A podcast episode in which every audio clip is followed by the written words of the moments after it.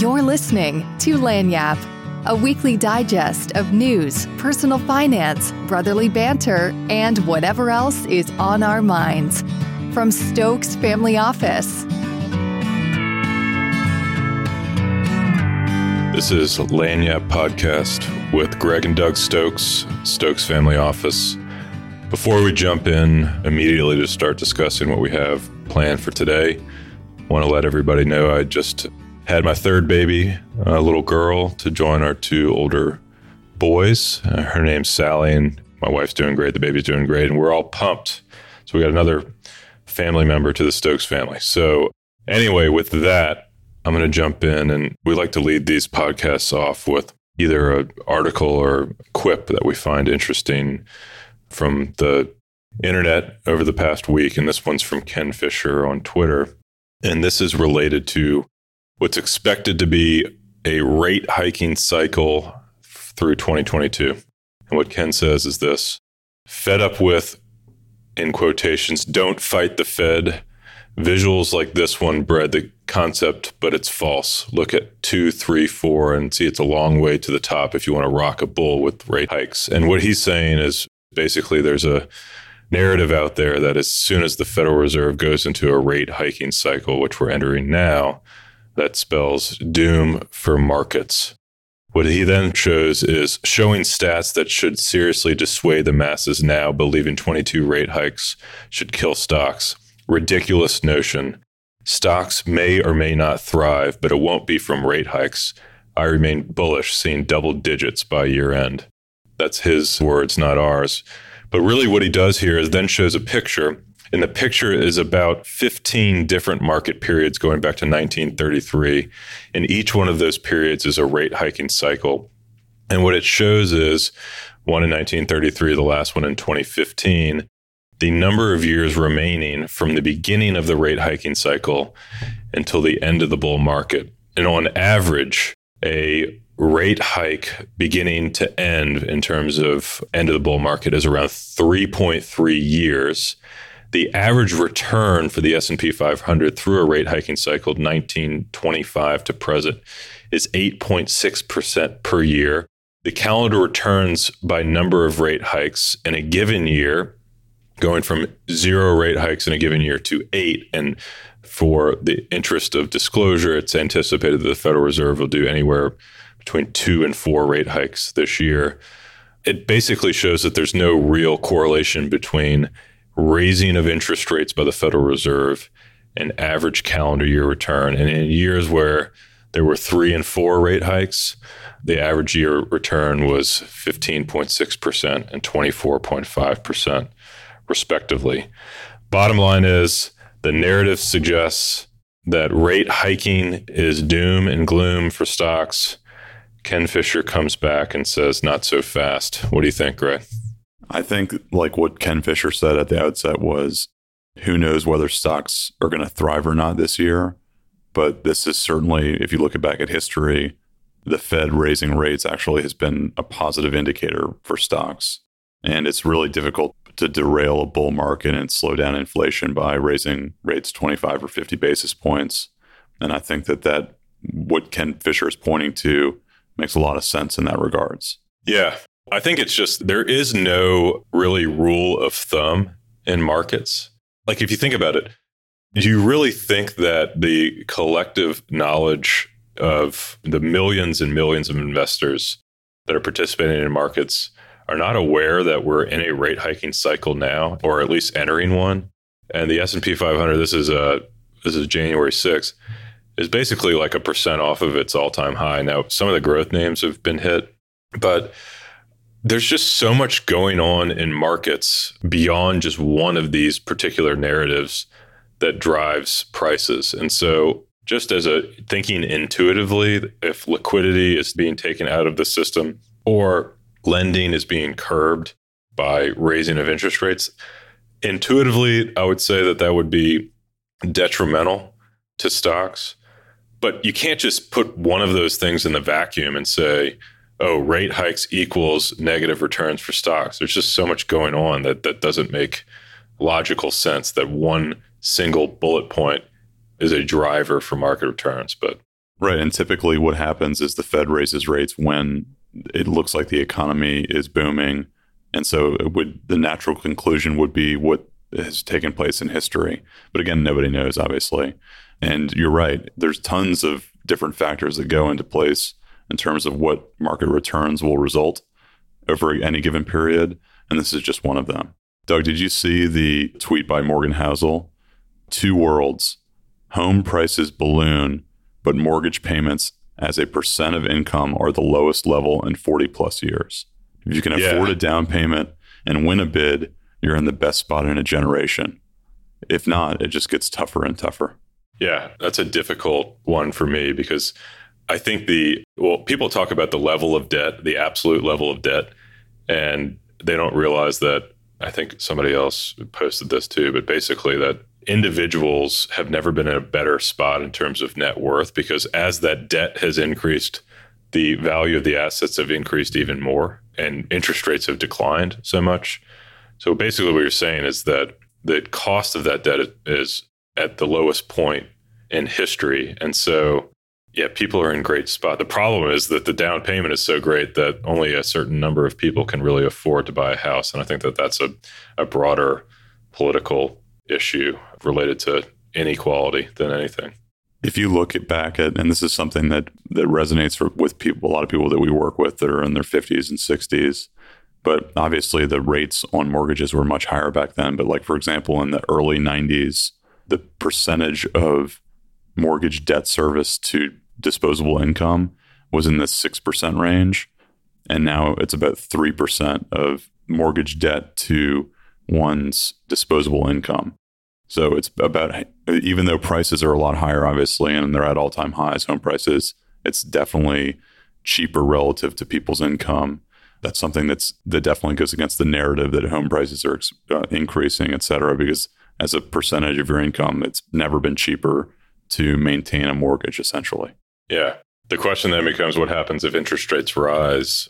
A lot of these mortgages are long-term fixed rate instruments and a lot of refinancing. If you look at industry data over the last couple of years related to refinances, I mean, this is a complete guess, but I'm assuming a lot of this low interest rate is locked over a long period of time. But But I'd be interested to see what happens, how much the U S economy can sustain a increase, a rapid increase in interest rates. And I think we're kind of seeing that with stocks on the growth side, with the ten-year treasury going from, you know, one point four to one point seven in a few days and having one side of the market really be impacted, likely from that, but probably other factors as well, as we discussed earlier. The other piece that you and I were talking about, I think, is interesting. So we covered rate hikes and the narrative around there. We covered debt and the inaffordability of housing.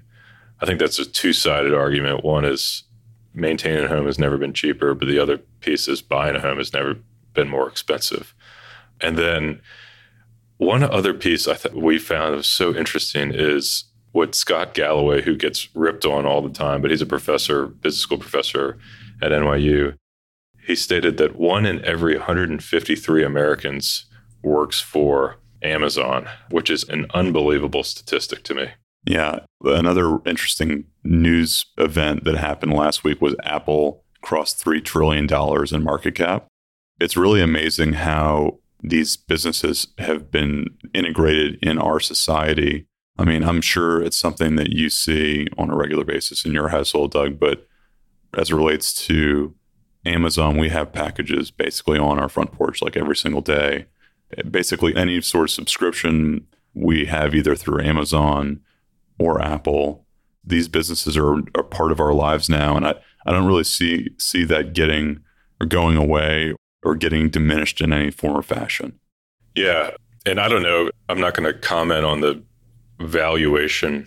I, I think there's an argument, maybe more so for Apple than for Amazon, that that from a valuation perspective, a three trillion dollars market cap or a thirty-five times P E for a company that's not really growing earnings doesn't make a whole lot of sense. Have you seen that the revenue generated by AirPods relative to a lot of the big tech companies? Yeah, that one single product line. Right, exactly. It's pretty amazing. Like, for example, they have there's a chart that looks at AirPods revenue relative to Tesla, to Netflix, et cetera. AirPods, just that one single product line, is basically at the same level as Tesla. So, for example, AirPods in twenty twenty did twenty-three billion dollars of revenue. Netflix, the entire company, did twenty-five billion dollars of revenue over that period of time. So it's pretty interesting how that's all uh, that's all developed. A lot of the risk that gets discussed with these particular companies is centered around anti-competitiveness and monopolistic behavior and things like that. I couldn't disagree with that more. I think each one of these companies has made our lives better. I mean, you can make an argument for Facebook as to what are the benefits of social media.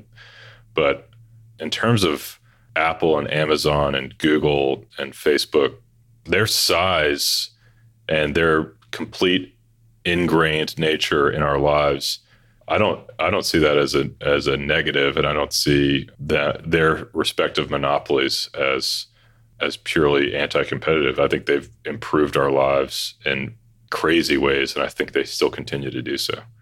Yeah, I um I think you, some people can make the argument against Apple's, like just in terms of people being always being on their phones and the addictive nature of that. But yeah, I agree with you. I I, for one, am very much an early adopter of technologies that I think will improve my life. And I have basically all the Apple products that, that one can buy. I like to get the newer ones. And if they slow down for any reason or whatever, then I'm, I move on to the, the next newest one, just because it is such an important part of our life now.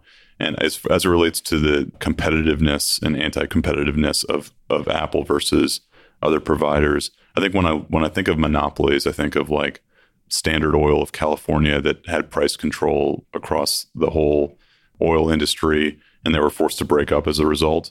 But I see Apple, for example, as a more of a facilitator in al- allowing other businesses to succeed than traditional monopoly that we read about in history books. Yeah, I think that's right. I think that Apple's main issue is their, from what I can tell, is their app store and them charging exorbitant fees to developers to have their apps placed in the app store. But I mean, if you think about what what Apple has provided, what Facebook has provided from the ability for people to set up Facebook shops and businesses, Amazon, you know, we're big proponents of third-party sellers on Amazon, using Amazon's infrastructure to deliver goods and services to people.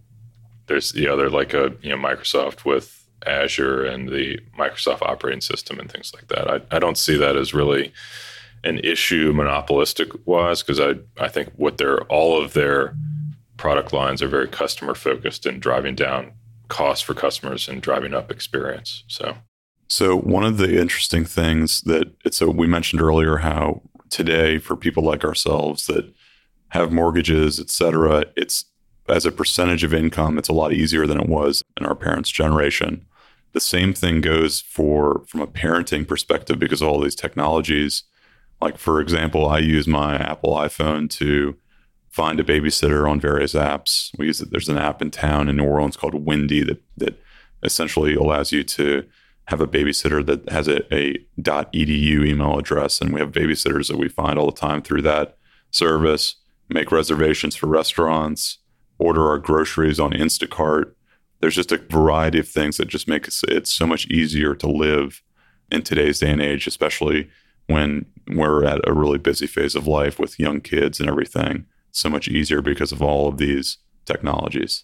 Yeah. I want to change a little bit of the direction we're going here and, and talk about really current events and news that is non-market uh, related, but has market implications, and that's uh, Omicron. We're sitting here today. We've got in-office group of eight people, and two of them are out with COVID right now. And so it looks like we're in the thick of things Omicron-wise. What's the latest that you're reading? So Scott Gottlieb, uh, the former F D A commissioner, has been a pretty good resource from the standpoint of COVID data. And there's two interesting things, really. Number one, he came out with the, the fact that because COVID is airborne, cloth masks are really useless against it, which is interesting. He said that to the extent that you are going to mask, if you want to do anything against COVID, you really need an N ninety-five mask. So that's one piece of uh, information that I found to be pretty useful. Secondly, as it relates specifically to Omicron, it is showing to be significantly more contagious than prior variants, to the extent that like the two people that are in the office that have it all vaccinated and boosted, but obviously that hasn't meant anything from the standpoint of them getting contracting the virus. But from the standpoint of Scott Gottlieb's perspective, in terms of what happened in the, I'm probably mispronouncing this, but the Gauteng region of South Africa, where Omicron first emerged, which I believe is where Johannesburg is. Essentially what happened was it was about a month from the beginning of the outbreak to the peak. And then that happened very quickly, obviously, that month period of time. And then it was another month from the peak to the subsequent trough. So who knows where we exist in this this sort of curvature, but I would imagine we're probably nearing peak or past peak here in New Orleans right now in terms of this specific wave. Sure damn hope you're right, because I, I'm looking at our calendar and the first parade is February twelfth for Mardi Gras. So we don't have another missed year. Yeah, that's a that's an important thing to the economy here. Right. Not only that, my kids are like have forgotten about Mardi Gras. Anders doesn't even doesn't even remember uh, what it was like. So we need to get back to that, and, and the society needs to get back to normal. Right. Well, I, the the hope is is that this particular variant is essentially going to, if you haven't been vaccinated, or even if you have been vaccinated, you're going to get this, and what that's going to result in is you have antibodies against the the subsequent variants or waves. And hopefully the idea is that the enough of the population is inoculated, to put it in the words of Aaron Rodgers. He said he was inoculated, but he hadn't been vaccinated. Essentially, he, just, he had been infected. But enough of the population should be inoculated after this particular variant to make the whole COVID situation endemic and just something that we all have to deal with, like the flu, on a prospective basis. So that's really the hope with this particular wave. I'm quite interested in how there's a lot of shell shock still from twenty twenty.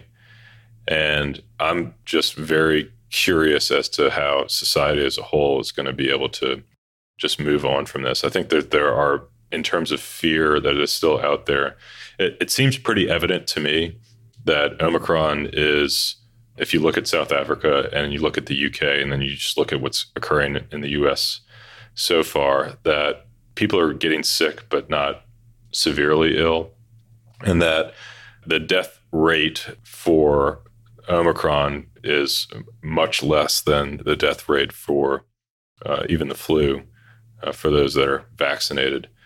And so I guess my anxiousness around this particular wave, and then in future waves, which are likely going to happen, whether we're vaccinated or not, is how does society move on from from such a, a difficult time for a lot of people, that especially uh, people that are elderly and anxious about catching this, or have been at least.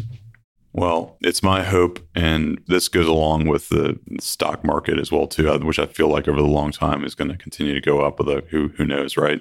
And the, the stock market I'm referring specifically referring to is the U S markets, and I think in the world on the whole as well too, but I have confidence in America, the Americans' ability to continue to progress and improve and everything. And I hope and I believe that we'll get behind this period. And and I, for one, I th- I feel like I'm the I'm a good example of just the mentality that a lot of people either have right now, or I think will eventually have as well too, where I was specifically very cautious from a COVID standpoint up until really about the last three or six months ago, until I've educated myself about the risks and everything related to it. And I've really gotten to back to living mostly a normal life, even through this latest wave, even though I know that I'm putting myself at risk. But then, I, then again, I also know that what you said and the data indicates that this particular wave, especially if you're vaccinated like myself, is not so dangerous. Well, I think it's a lot of it is going to come from leadership. And what the C D C just came out and said is that quarantine, if you're exposed or or have COVID, is five days down from ten in the midst of an Omicron wave. And I think that the signal that the government is sending, which I think is the right signal, is that we need to start working on, you know, the next phase of this, we're just getting back to, you know, nearly or one hundred percent of, of what previous life was like. The other piece is that just having an annual vaccine that covers all potential variants, which is being developed, is another comforter. But I saw that, speaking of, I saw that the, I don't know what the acronym is, but it's the defense, it's like the Department of Defense's yeah. group is developing a vaccine. Uh, it's DARPA, I believe, or DARPA is developing a vaccine for all coronaviruses. Did you see that? I saw a headline on it, but I didn't read it. Right. So, but like a huge percentage of like the common colds that we receive are coronaviruses. So it's, it's all, like, when you look back, and if that, if they end up succeeding in that endeavor, that would be amazing, because obviously getting the common cold is annoying, and, and it's deadly to a certain degree for, you know, for a small subset of the population. And so to the extent that we had went through this difficult period, that would be an awesome positive that came out of it if we could essentially reduce or eliminate a significant portion of, obviously, the COVID infections and all the coronaviruses themselves uh, on a prospective basis. Yeah, well, I think it comes back to, and we talked in, on a previous podcast episode, but I don't think we recorded it, about how, well, there's two things to this. One is we live in a society now that has been sheltered from really all major risks. And so any increase in risk is a major issue from an anxietal perspective. But the second is the psychological study on the bombing campaign in Great Britain during the Battle of Britain, nineteen forty-one or thirty-nine maybe. And the idea that the danger didn't subside, but the way of life uh, proceeded back to a semblance of normal, just because that danger became a way of life, and, and people were able to block that and continue on. And I think that that's likely what's has occurred over the last several months, even with the Delta wave, which was, you know, equally as deadly as Alpha and Beta, but highly transmissible to this Omicron wave. I think people get to a point where they're just accepting of risks because there's nothing else that they can really do. And they'd right. rather li- live their lives than live in fear. Right. Just like the, I read somebody that made the assertion that during the Spanish flu times, it wasn't a really a newsworthy event, even though it like killed three percent of the population. There's two reasons for that. There was, it happened during World War One, and the idea was that the government was trying to censor any sort of bad news. But then secondly, it was not abnormal for people to die from disease and illnesses back then. And so it was really like, if COVID would have happened back then, it, people would have probably just shrugged it off. But to your point, it's, it is, people are a lot more sensitive, or were a lot more sensitive to anything going on. And as a result of this particular wave, I think that's, or this particular epidemic, I think that people are going to be way less intimidated by macro events like this. We're coming up on thirty minutes. And so I want to round it off with what's going on in your life this weekend. This is Thursday the sixth. So what's, uh, what's going on in New Orleans? Well, we are going to dinner tonight, which is awesome. As it's not, I like to do midweek dinners. It's a nice break, my wife and I, from our normal parenting duties. And then the big thing that's going on this weekend is the Saints are playing the Falcons at in Atlanta. We lost to the Falcons earlier this year. I was at that game. It was a wild game. But in, in any event, if we win against the Falcons and if the 49ers lose against the Rams, then we are in the playoffs, which would be a, a pretty awesome testament to Sean Payton, who I I feel like is, it's interesting. We had to come up with, Doug was in a meeting we had earlier this week, and we had to come up with a person that you would most want to work with. And if you couldn't think of anybody, you had to name a number of individuals. And if you couldn't think of anybody else to name, you had to to add a, a, a like a famous person. I think Sean Payton made the list, but uh, because he's so decisive and his ability to thrive under circumstances that aren't in his favor. But I think he's had to go through, like, how many quarterbacks have we gone through this year? Like four or five, five this year. Five quarterbacks this year. And if we're able to make the playoffs in spite of that, it's that just, I think, further cements his legacy as one of the one of the best coaches in the history of the N F L. Agreed. I'll be watching the game. I'm not doing much of anything at home with new baby. Yeah, Doug, tell everybody you're with the, the best money that you can spend from a new parent's perspective. We're big proponents of automated savings, pay yourself first kind of philosophy. around four oh one k plans or brokerage accounts or, you know, setting up five twenty-nine plans for kids. But I will tell you, if, if anybody ever asked me whether they should pause that sort of automated payment to themselves in order to pay a night nurse for a few weeks post-baby, there's absolutely no better investment in the world than having somebody come to your house from seven p.m. to seven a.m. to take care of your child, and so you don't have to get up in the middle of the night. So I'm I sound rested. It's because I am rested. It's because I'm I've put the capital outlay for this month towards uh, towards our night nanny, which is pretty awesome. Yeah. We have three kids, and we figured that out on the third kid, and it's I wish we would have figured it out earlier. It's a lot to deal with, and dealing with the middle of the night stuff, and to have somebody, uh, especially for mom, and to have somebody to help with that is like a huge deal. So anyway, we, we appreciate you guys listening in. Share our podcast. We're trying to get this out, and we look forward to having you guys join us next week. Thank you so much. Thanks for listening to this episode of Lanyap. This podcast is brought to you by Stokes Family Office and produced by Reverb. If you liked this episode, consider sharing it with a friend. You can subscribe to future episodes in Apple Podcasts, Spotify, or wherever you listen to podcasts. For more information about Stokes Family Office and Lanyap, visit us at stokes family office dot com.